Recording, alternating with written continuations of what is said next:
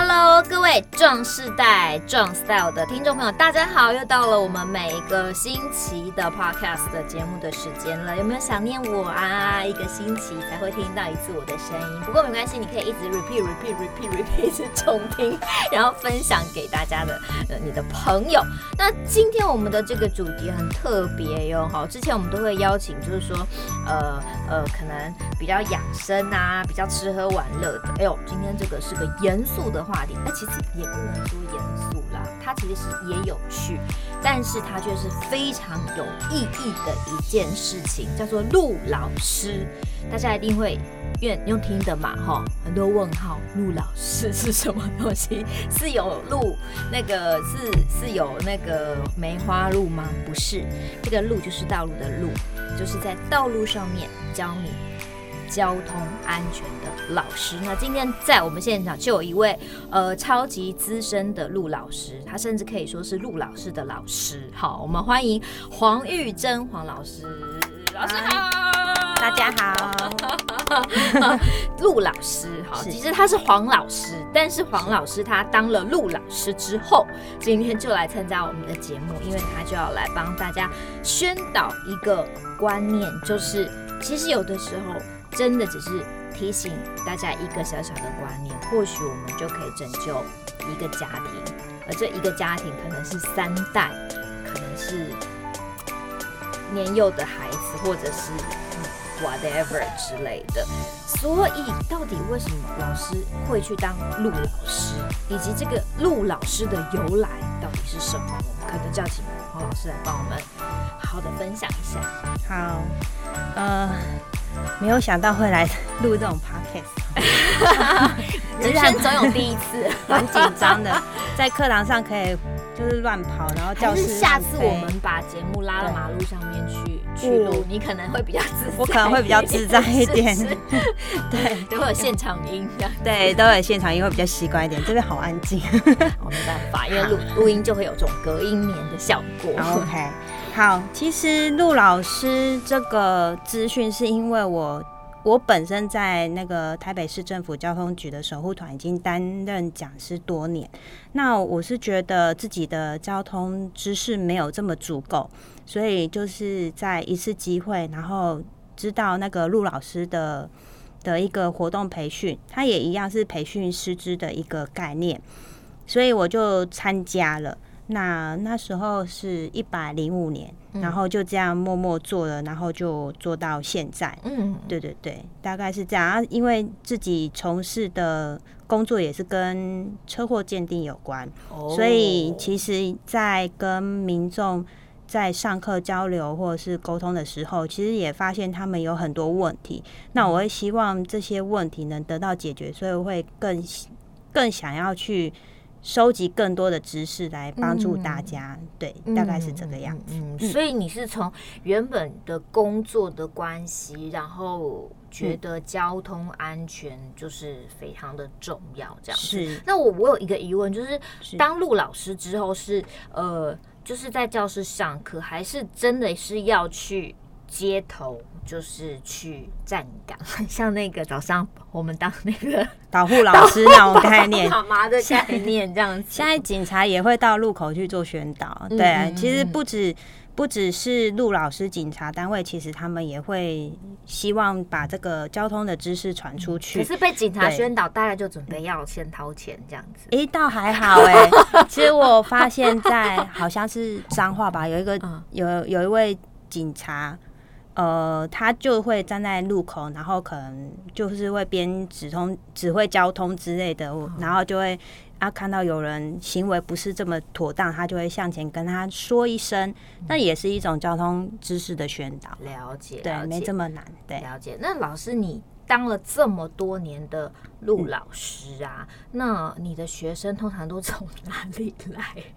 哦，其实陆老师。的部分，因为他他的宣讲的对象会比较针对高龄者，然后就是我们壮世代啦，我们就不讲高龄哦，他们会不不不不松快哦。壮世代，抱歉，我口误，对，抱歉，嗯，因为嗯，因为就我们那当当当初陆老师的宗旨是这样，真的，为什么都是壮士代啊？呃，因为其实，在台湾的交通事故上面来说，呃，有可能是因为社社会化的一个演变关系，那在车祸的事件事件数上面，偏偏年长者、偏壮士代以上的的的一个事故率。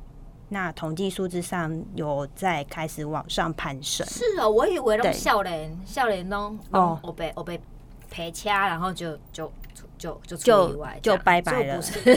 结果是原来是这种时代。对，其实本来它的数字，在我开始宣讲的时候，它的那个肇事率其实还没有到这么高，倒是到近五年来吧，尤其是近三年来，那个数字是有点增加的太快。哦对对对，以前的话，差不多是在十八至二十四岁是我们宣导的重点。对呀、啊，因为那个血气方刚的年轻人。可是呃，那就顺便再提一下的，那个十八至二十四岁的呃肇事率，大概是一个礼拜会带走五个生命。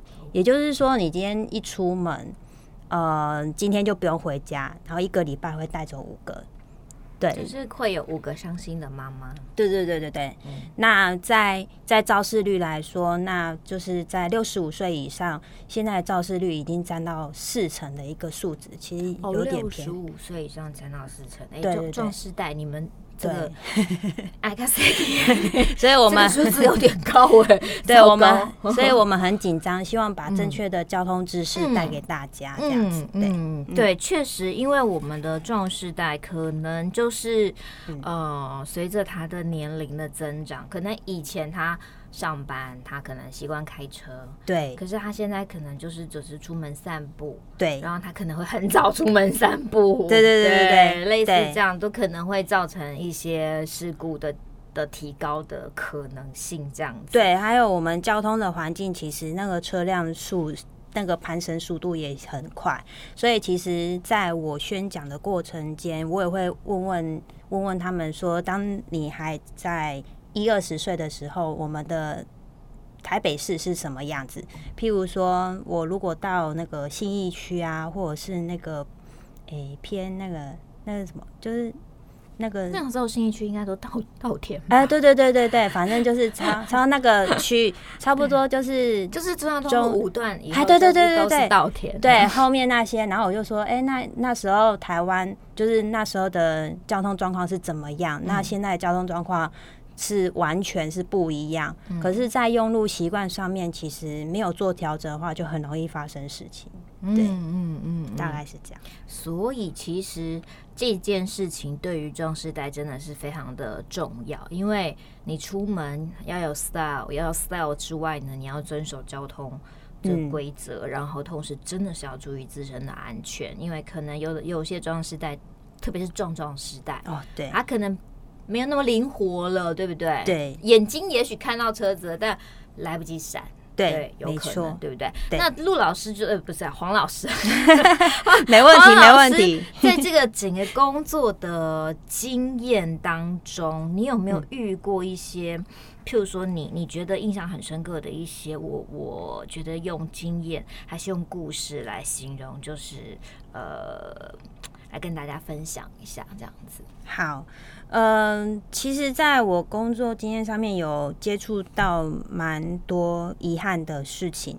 那我是想说跟大家分享一下，然后稍微颠覆一下大家的观念。嗯，大家都会讲说，嗯，十次车祸九次快，快对不对？对。那我现在就来跟大家分享一个，其实他车速不快，他他的车速就大概，呃，我们去买汉堡薯条。不是会经过一个什么车也对，那种就就这样的一个车道的一个速度，这样的车速就把一个正在正在他车前的行人，应该是说这样，因为那里面也不算正式的道路，对，所以他把车前的行人就直接撞了，然后就嗯原原则上应该是算当场死亡的一个车祸，就这样的这样的车速，哎，对。其实我在跟大家讲车祸，都是两个不小心，就会造成一场很严重的车祸。嗯、那开车的人可能还在还在回想说，他刚刚点的汉堡到底到底有没有点对，饮料有没有去冰？那可能驾驶他没有这么的专心在开车。嗯、那呃，车前的这一位行人，因为他准备要进餐厅用餐，然后可能跟朋友在联络，划手机，就一个滑手机，一个还在分心。嗯分心驾驶，那两个不小心就变成一个很遗憾的车祸。嗯嗯嗯、那我要跟大家讲说，这一个车祸的赔偿金最高要求到，呃，如果我没记错，大概是一千六百万。嗯，依照台湾的车祸理赔上来说，有一些数据参考，大概一一场死亡车祸大概是两百万至五百万的一个赔偿。嗯。但是这个车祸为什么会要求到一千六百万？是因为这一位行人是这一他这一个家庭里面的重要经济支柱，对，然后而且他的收入光是他的基本薪就已经有月入到八万，嗯，对，所以而且。呃，他的年纪只有三十二岁，所以全家都是靠他。对，全家都是靠他在生活。他是这一个家庭很重要的经济支支柱，可是他就这样一夕就不见了。嗯、这个家庭其实就会对面临到很多困难。嗯、那依照在我们的看那个法院判判赔的一个经验上面，其实就是依照他的年纪跟他的收入跟种种原因加起来，那其实。这个赔偿金就可以高达一千六百万。嗯，对。那再回头来讲，那一个开车的驾驶，他是一个非常平凡的一个小家庭，小康家庭。嗯，对。然后妈妈妈妈的月收入也大概三万，那爸爸也差不多。然后家里还有一个国小的孩子。那其实两个家庭，其实在这一场。车祸中没有一个人是赢家。嗯，对，这个是我跟大家讲的，就是十次车祸九次快，但是这一场车祸并不快。嗯，对。那我再来分享另外一个，另外一个案子我，我这其实是我在车祸处理就是鉴定的过程中常常看到的案子。那这一个案子比较印象深刻，是因为。呃，这一场车祸是一个大货车跟一个机车骑士发生的一场车祸。嗯，那它的车祸形态其实是一个大货车，它其实就是行驶在它自己该走的车道上面，嗯，是直行的。那因为机那个机车骑士想想就是超车，那因为他不当超车，结果在那个大货车的右后方，嗯嗯，跟他脚的地方。呃，大货车它是直行哦，嗯，对，所以它是走大货车走它该走的车道，可是那个机车在它的右后方本来准备要做一个超车的动作，但是刚好路边有障碍物，那变成说它要要闪避障碍物，却忽略了它它左边的大客车的危险，所以其实它撞击点是在那个大大货车的右后方，嗯，右后轮那边，那其实。我们在在车祸鉴定肇事原因上面的的一个专业来说，其实这个机车骑士应该是会负这一场车祸所有的责任，也就是他肇事原因会在这机车骑士身上。但是我们看到故事的背后是这个机机车骑士的爸爸为了儿子，呃，因为他就当场死亡，所以可能爸爸也放不下。有就这个官司缠讼了五年，他一直想想各种的可能性。我们不，我们不要说理由，他希望可以为自己儿子伸冤之类的，也也是一个，也是一个对。所以就是一个爸爸放不下，然后就这个官司一直缠讼五年。那。很可惜的，我们也看到说，那个大客车司机也也也被也被牵连进去，这个官司还一直缠讼着这样子。嗯嗯、对，这是在车祸中我们很不想看到的。其实我们看到可能只有车祸现场，可是那个车祸现场之后发生的事情会令人更更加的惋惜啦。嗯、对对对，大概是这样。所以我就觉得交通知识上面来讲，应该大家还是要多多的、多多的吸收这样子。其实，其实黄老师，我觉得啊，嗯、交通这些这些观念啊，嗯，你你要说他们不懂吗？我觉得大家其实都应该多少都知道，可是就会、嗯、都会抱着那种就是啊，没有关系啊，一次这样子闯一次红灯、哦、啊，没有关系啊，我就这个大客车看起来也不快，我就超他一下，就是我觉得都会抱着那种侥幸的心态去做这件事情，然后就会发生这种遗憾这样子，所以。因，所以我们我们是不是其实真的要去传达的是，你如果你已经知道这个知识，就就去做，一定要彻底执行，不是只有知道而已，而且真的是在你在马路上，不论开车走路，都要彻底去执行你所知道的这个知识。对，应该是说要养成一个好习惯，而且再来，其实大家都有知识，大家都知道红灯要停，绿灯要行。但是大家不知道，当红灯停下的危险在哪里？绿灯该走的时候，你的危险会在哪里？也就是说，我们呃已经宣传了多年的大大货车视野死角、内轮差，这这已经讲了不知道几年了。从我 国小三年级的女儿就说什么学校每个周会会有这种课程，回来讲给我听，说妈妈，你知道那个卡车转弯的时候最危险的地方在哪里的？嗯，说我知道。对，就是对对，可惜是大家都知道，但是我们在但常常还是发生。发生对，每年在交通事故统计上面，这样的车祸形态还是不断的上演。真的，所以不要对，不要不要粗心，不要觉得一次没关系。对，搞不好就真的碰到。嗯、对，大家就觉得，而且其实他们会觉得说啊，阿德伯切啊，想要闹北当鬼，那。他可能像我们有些嗯，有些壮壮壮世代的，可能他年轻的时候脚步很快，可是他开始随着年纪的增长，他的脚步变慢了。对，他不知道他过马路以前可能十秒钟他就可以过一个大马路，嗯、但是现在他考不好需要三十秒他才能办法过一个马路。本来无车都有车，啊车都来啊，啊车有来啊，你卡波。五花都想不下劲嘛，就是就是可能在对自己的身体上的变化认知上面，可能还没有这么的对。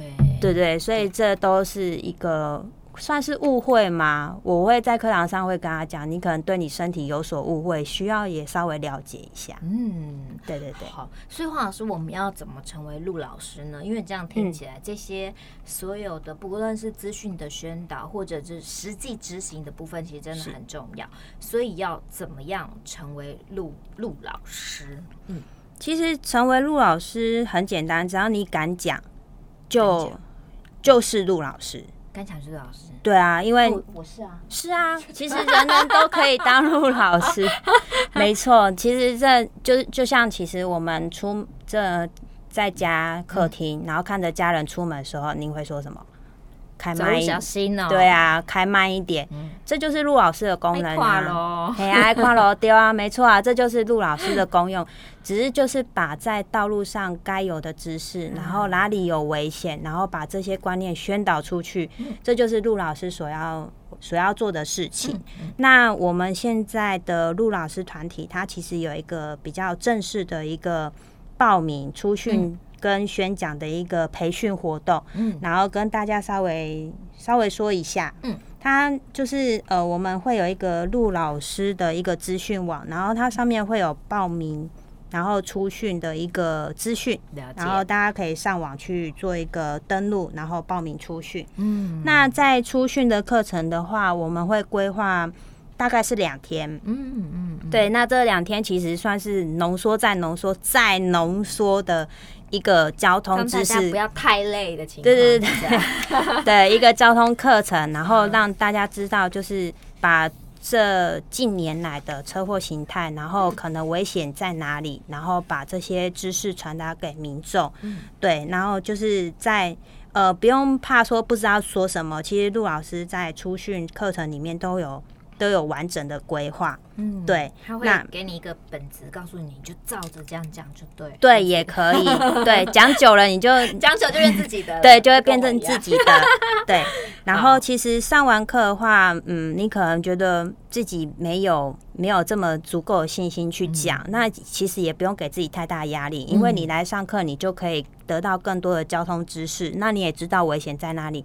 在那当下，你就可以保护你自己，嗯、甚至在回家之后，你把知识带给家人，你就是保护家人了。呀，对，就是、就是很简单。即便保护自己一个人，保护自己一个家庭，那也也是达到了这个目目的了，对不对？对。那如果要成为正式的陆老师的话，就是我们在那个培训过程中，你宣讲达四场，或者是对象达八十人以上。嗯那就可以成成为我们正式的陆老师。OK，对，对对。那在宣讲的这个经验分享的部分，我刚刚看好好笑，我说，嗯，说本来不想来上课，然后被里长拖来之后，然后就什么不要下课，还要再听，这是怎么回事？其实我们大家会觉得说啊，沟通有声啊，唔，大家拢走路啊，无虾米代志啊，要听这创啥浪费时间，除了。厝诶，搁爱扫头卡，搁爱露头卡，无应该要死，对啊，就是就是大概就这样。可是想说，里长就会拜托他们啊，来来听一听嘛，老师都来啊，对啊，嘿啊。可是我告诉他们是，当你当你知道红灯停，绿灯行，但那你知道你过马路需要几秒吗？当你小绿人生五秒的时候，你要不要过马路？对，是叫我女儿不要了。哦，对啊，对啊。可是大家觉得啊，我就是小绿人啊，为什么我不能过马路？因为他们不知道危险是，当你五秒之后，你会卡在路中间，这个就是危险。对，这就就是我要告诉他们事情。然后，如果是下雨天，我就直接跟他们讲说：“哎，你行并无后耍不？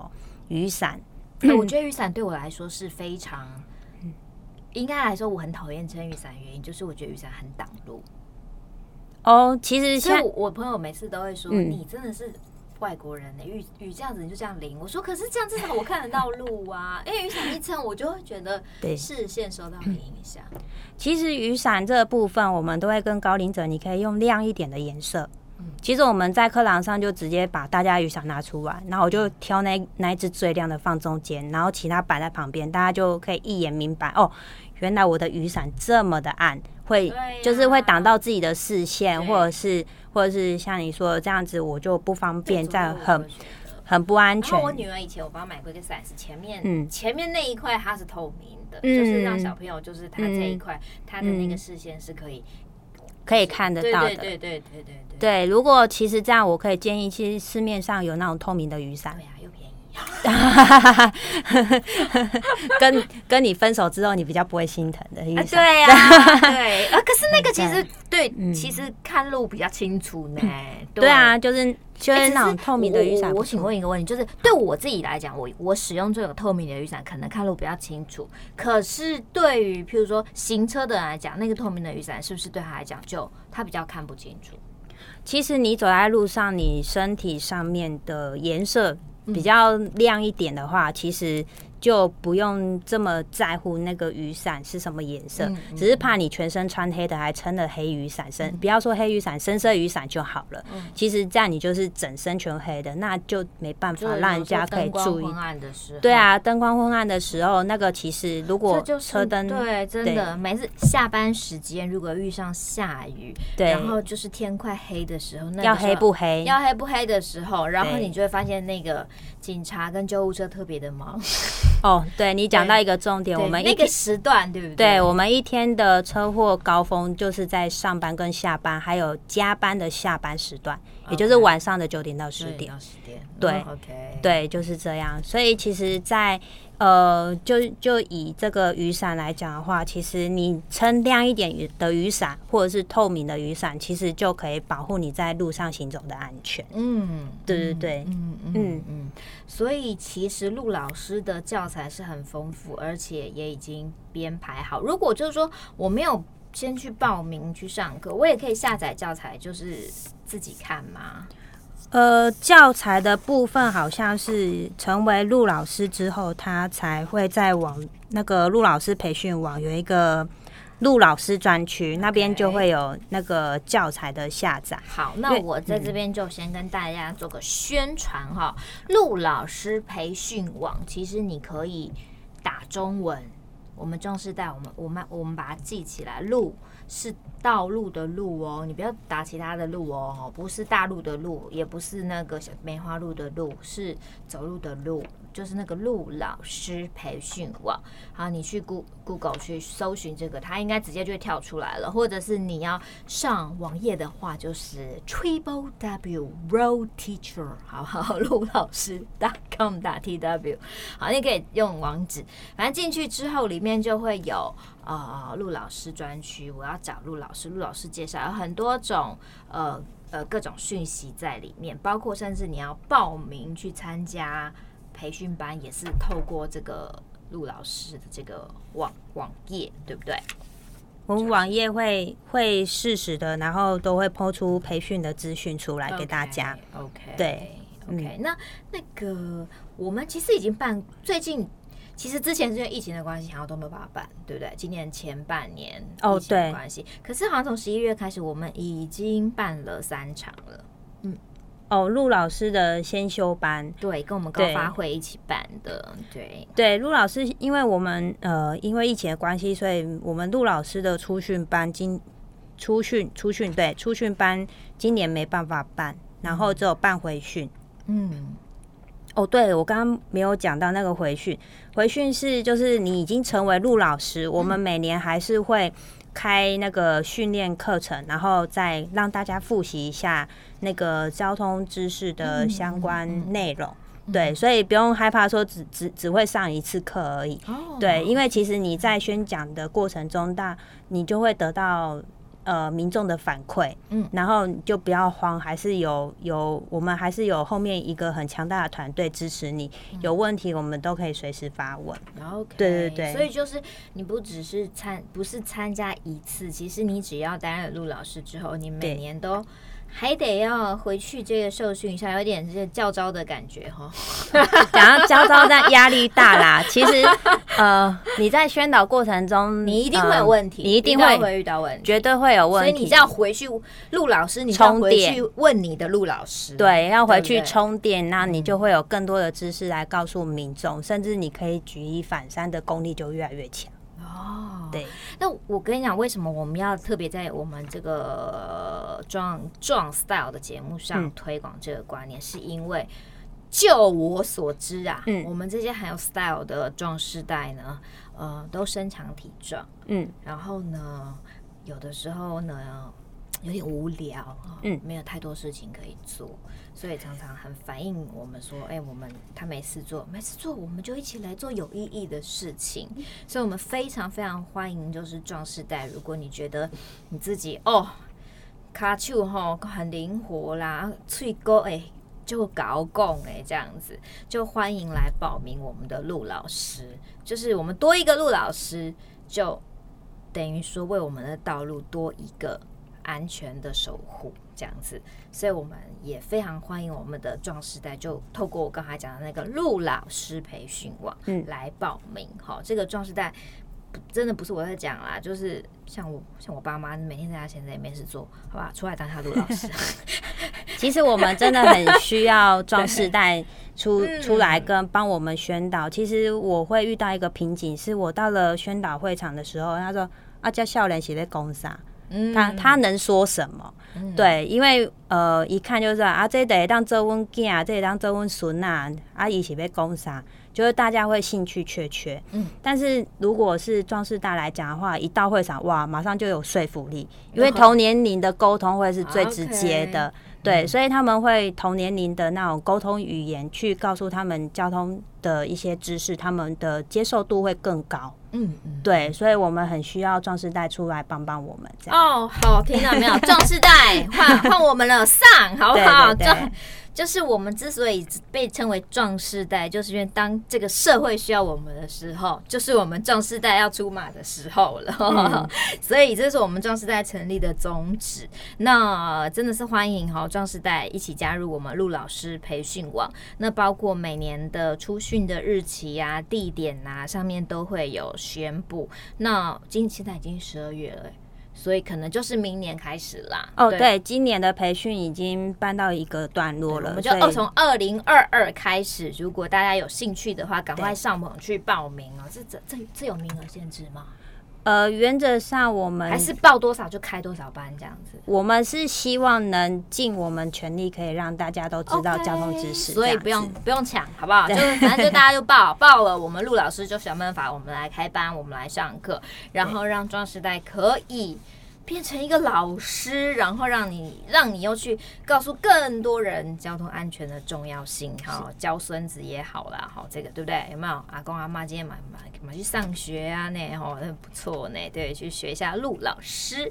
对，今天谢谢黄老师来跟我们分享你之所以成为陆老师，陆 黄老师变陆老师的一个心路历程啊。对，好了，那黄老师有没有要补充什么重重点要？特别提醒的哦，呃，在在陆老师的成为陆老师的过程中，可能你会觉得就是好像 K K 这样子。嗯、那其实，在就是我们在做的每一件事情。就是像我刚刚讲的，不是呃，第一个就是帮助你自己，因为你第一个就知道哦，在马路上危险在哪里。嗯、那再来，你可以帮助你自己的家庭。嗯、那如果你勇敢的走出去的话，譬如像我们有些陆老师，他就直接参加那个李明的活动，不是都会坐游览车吗？嗯他一上游览车，他就麦克风先拿起来，我要不要来交通宣导一下，来给大家讲。都是拿起来唱江蕙的歌吗？